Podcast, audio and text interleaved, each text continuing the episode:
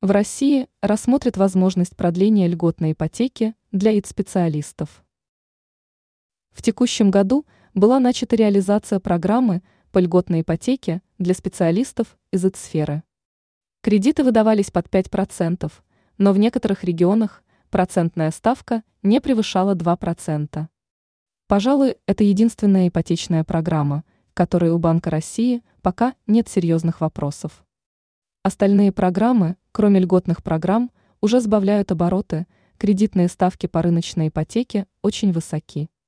Как информирует РБК «Недвижимость», за время действия программы для специалистов из цифровой отрасли выдано более 38,5 кредитов на общую сумму порядка 337 миллиардов рублей.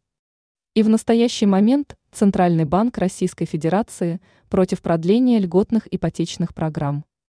Однако Министерство цифрового развития Российской Федерации лоббирует продолжение данной программы и готово обеспечить дополнительное финансирование.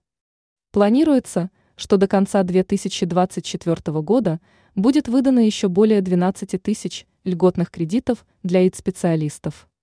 Средняя ставка кредита пока не превышает 4,2%, но есть регионы, где ставка не превышает 2%, и это компенсируется из государственного бюджета.